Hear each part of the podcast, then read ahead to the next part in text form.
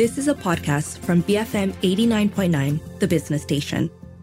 9:19 a.m. You are listening to the Morning Run with Shazana Shawning and Keith. Let's get a quick update on the FBM KLCI. This morning it's up 0.5% and did I did, I didn't give a currency update by the way, which I forgot because I was so excited Yeah. about markets.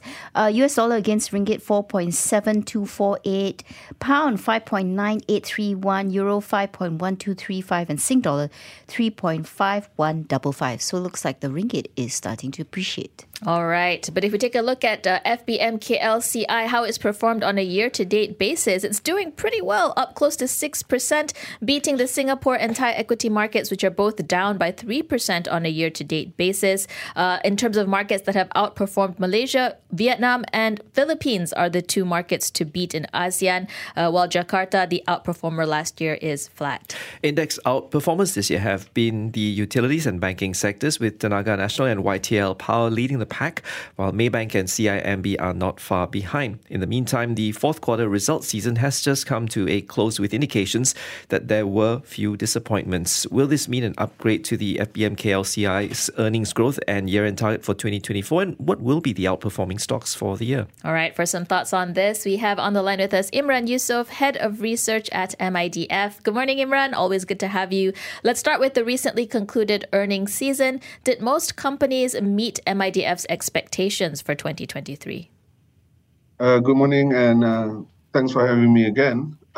So, based on our coverage, uh, we can surmise that most companies meet our expectation. Uh, if you look at our our coverage, 49% of companies uh, came in within our expectation, up from 37% in third quarter.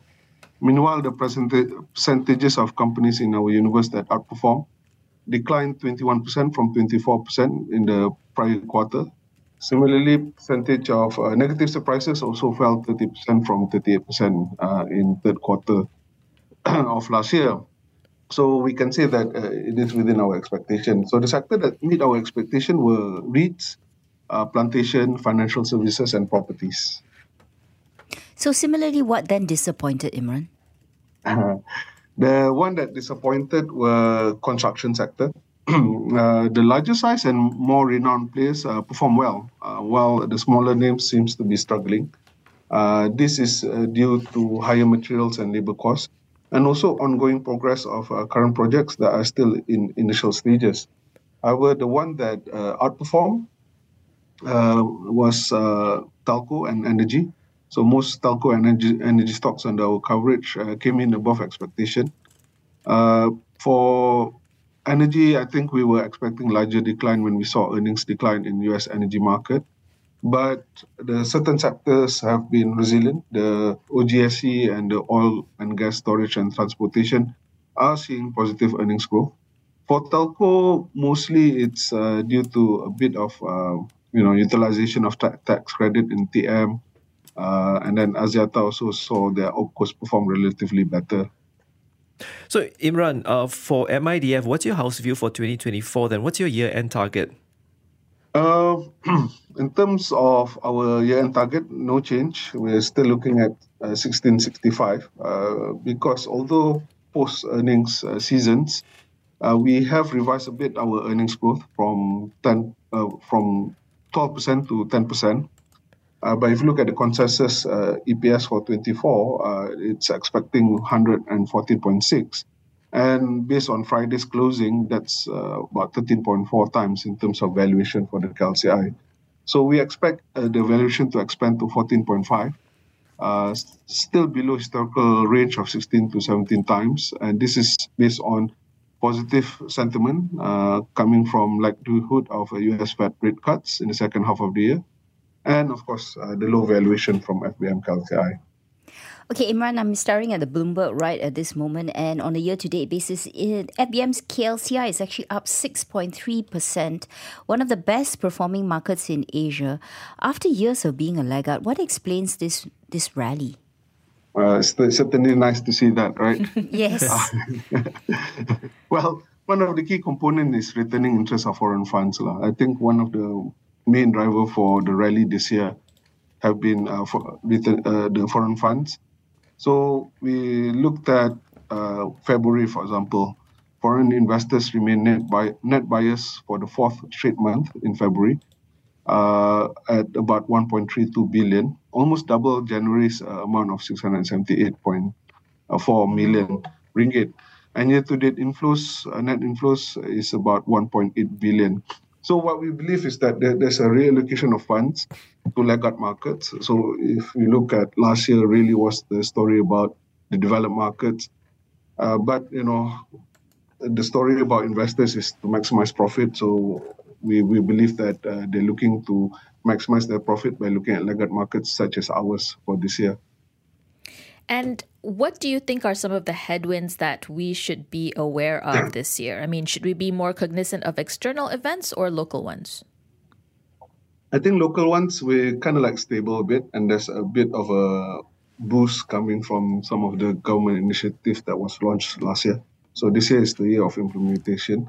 We're talking about NETR, we're talking about NIMP, hmm. we're talking about the development expenditure that has been, you know, earmarked.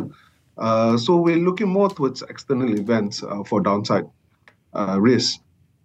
Two major ones. One is, of course, the possible US recession, although not a lot of people are talking about that now. But when we look at signals, there are two signals that uh, provide the possibility of this. One is the leading economic index, which has turned negative, and the U.S. Treasury Treasury yield spread, which is still, uh, you know, um, you know, is still inverted in that sense.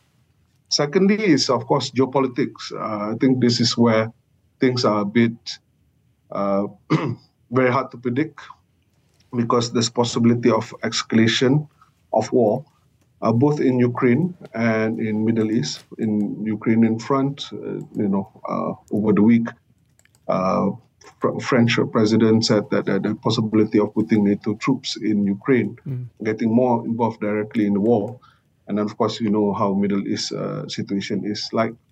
So, so Imran, with all that in mind, uh, what are your top picks and and why? well, our topics, although construction sector uh, underperformed uh, last year, uh, we expect earnings will improve going forward because we can expect progress billing to improve in the upcoming quarters as construction progress picks up pace. Then we have the large infrastructure projects to look forward to, the MRT3, all these have not yet been announced. So our topic mostly resides there. So we have Gamuda buy call at 5 ringgit 55, IJM Corp buy at uh, 2 ringgit 57, Sunway Construction, we have another buy call with a target price of 200, 2 ringgit and 86 cents. And Main Cement, uh, where we have a target price of 5 ringgit and 33.